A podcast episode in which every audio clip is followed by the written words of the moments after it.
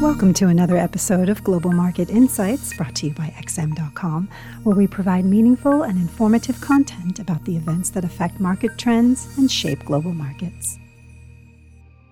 It's Monday, the 4th of April, 2022, and you're listening to the Daily Market Comment podcast by Marios Hadjikyriacos.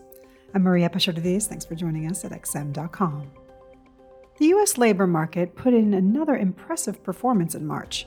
Non farm payrolls clocked in at 431,000 as hiring remained strong.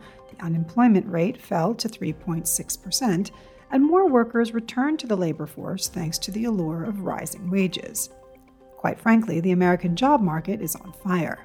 Businesses are struggling to find suitable workers, and it's becoming harder to retain talent, which is why salary growth is finally firing up.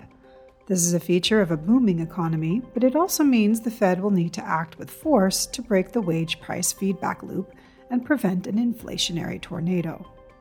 Market participants responded by ramping up bets for rate increases, catapulting the yields on short term Treasury notes even higher, and putting the wind back into the dollar's sails.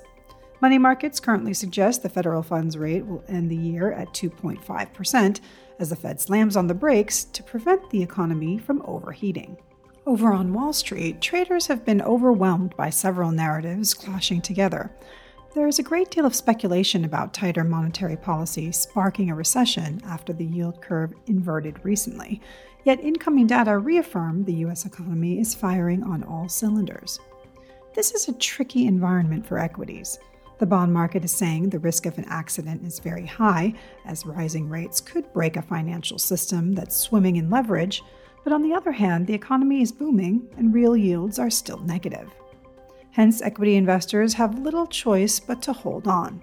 With bonds selling off and commodities at the mercy of geopolitics, there just aren't many attractive investment opportunities outside of the stock market.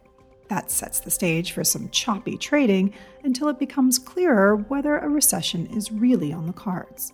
Meanwhile, in the euro area, inflation printed an eye watering 7.5% in March as spiraling energy and food costs spilled over into consumer prices.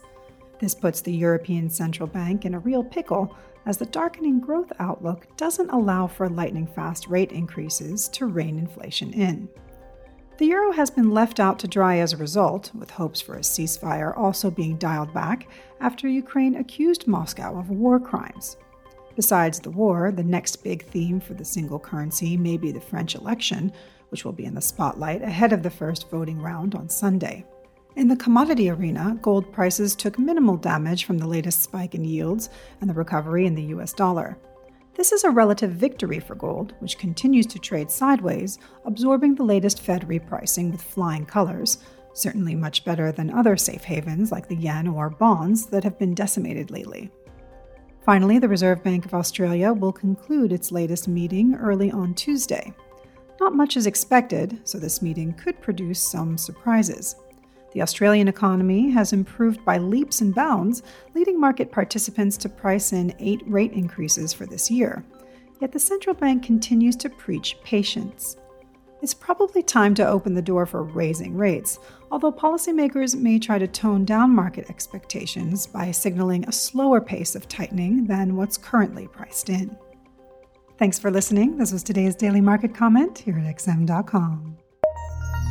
Thank you for listening to another episode of Global Market Insights brought to you by XM.com. For more in depth technical and fundamental analysis, be sure to visit www.xm.com forward slash research.